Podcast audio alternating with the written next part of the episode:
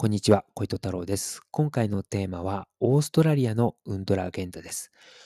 オーストラリアではですね、1980年代からウンドラゲンダの活動が見られていました。で、ウンドラゲンダっていうのは、イタリアのアウトロー組織の一つで、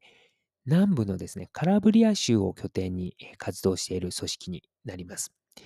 で、カラブリア州ってどこにあるかっていうと、イタリア半島っていうのは人間の足に似ていると言われています。で、これ本当ね、人間の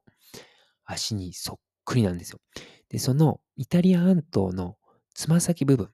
が、えー、カラブリア州になります。で、カラブリア州はですね、昔からシチリアと、シチリアですね、と、えー、同様にですね、移民をですね、たくさん送っていました、海外に。えカラブリア州から海外にこう移民としてやっていって、で、その海外の先でですね、まあ、暮らしていくということをしていたんですね。なので、まあ、世界各地にカラブリア州出身の人がいて、で、その中の一部がですね、不良化していって、まあ、ウンドラゲンタとしてのこう活動をしていくということになりました。で、さっき私、えー、世界各地って言ったんですけども、とはいえ東日本とかにはですね、ウンドラゲンタのはまだ活動し、あの、活動していないっていうふうに言われてますし、あんまりカラブリア州出身の人ってあんま聞かないので、カラブリア州出身の移民の人たちが世界各地って言っても、まあ、限定はされるかなっていうふうに思うんですね。で、ちょっと話を戻すと、で、そのウンドラゲンダの人がですね、世界各地にこう、えー、世界各地でこう活動していて、まあ、点があるわけですよ。で、その点と点を結べばこう線になるわけですよね。なので、まあ、ネットワークがあると。ウンドラゲンダ特有の、まあ、ネットワークがある。で、そのネットワークを活かしてウンドラゲンダはですね、違法薬物の、まあ、密輸をして、まあ、稼いでいるわけなんですね。で、主に南米のコカインをですね、ヨーロッパの方に送っています。で、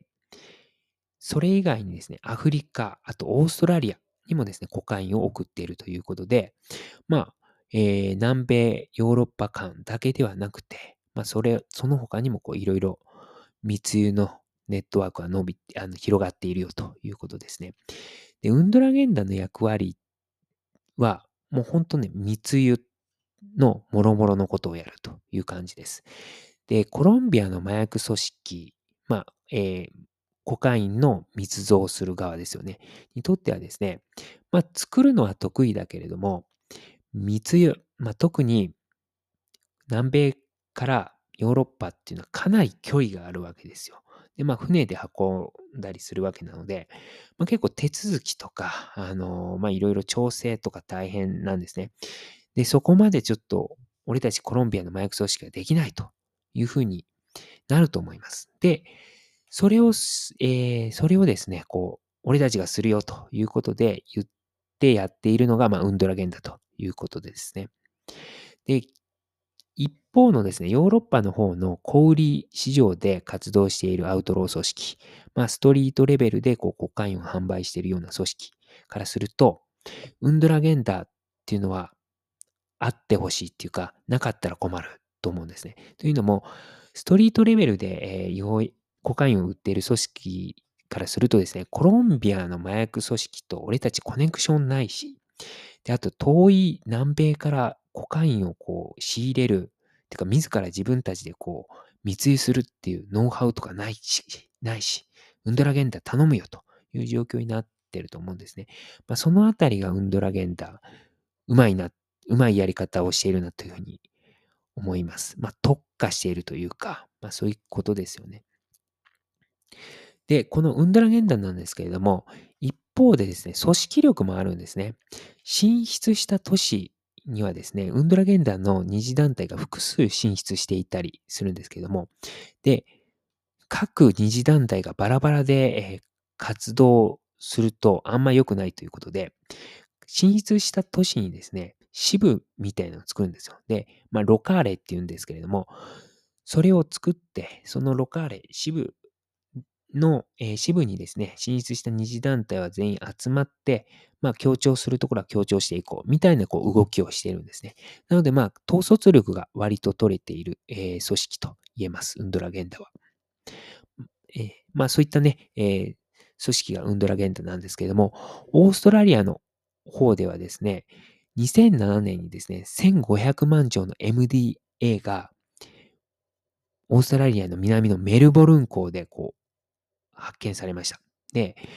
この1500万錠の MDMA の密輸をこう、えー、測ったということで、パスクワーレ・バルバロという人物がね、逮捕されて、まあ、有罪判決を受けたんですね。で、このパスクワーレ・バルバロのお父さんがですね、カラブリア州の移民だったんですね。つまりカラブリア州からオーストラリアにやってきたんですね。まあ、そういった形でですね、オーストラリアのこう密輸というオーストラリアにこう密輸する役っていうのは、まあ、ウンドラゲンダが、まあ、やっているということかなと思います。ただ、ウンドラゲンダがオーストラリアの密輸の、まあ、仕入れ関連をすべてこう仕切ってるかっていうと、まあそうでもないのかなっていうふうに思います。これは僕の推測なんですけども、まあ、他の組織もこの密輸の仕事っていうのはしてんじゃないのかなというふうに思うんですね。まあ例えばバイカーギャングとかもやってる可能性ってあると思うんですね。で、えちなみにですね、バイカーギャングに関してはオーストラリアの場合、まあ、結構強いので、あの、流通、えオーストラリアに運ばれてきた、え違法薬物の流通面っていうのは、まあ、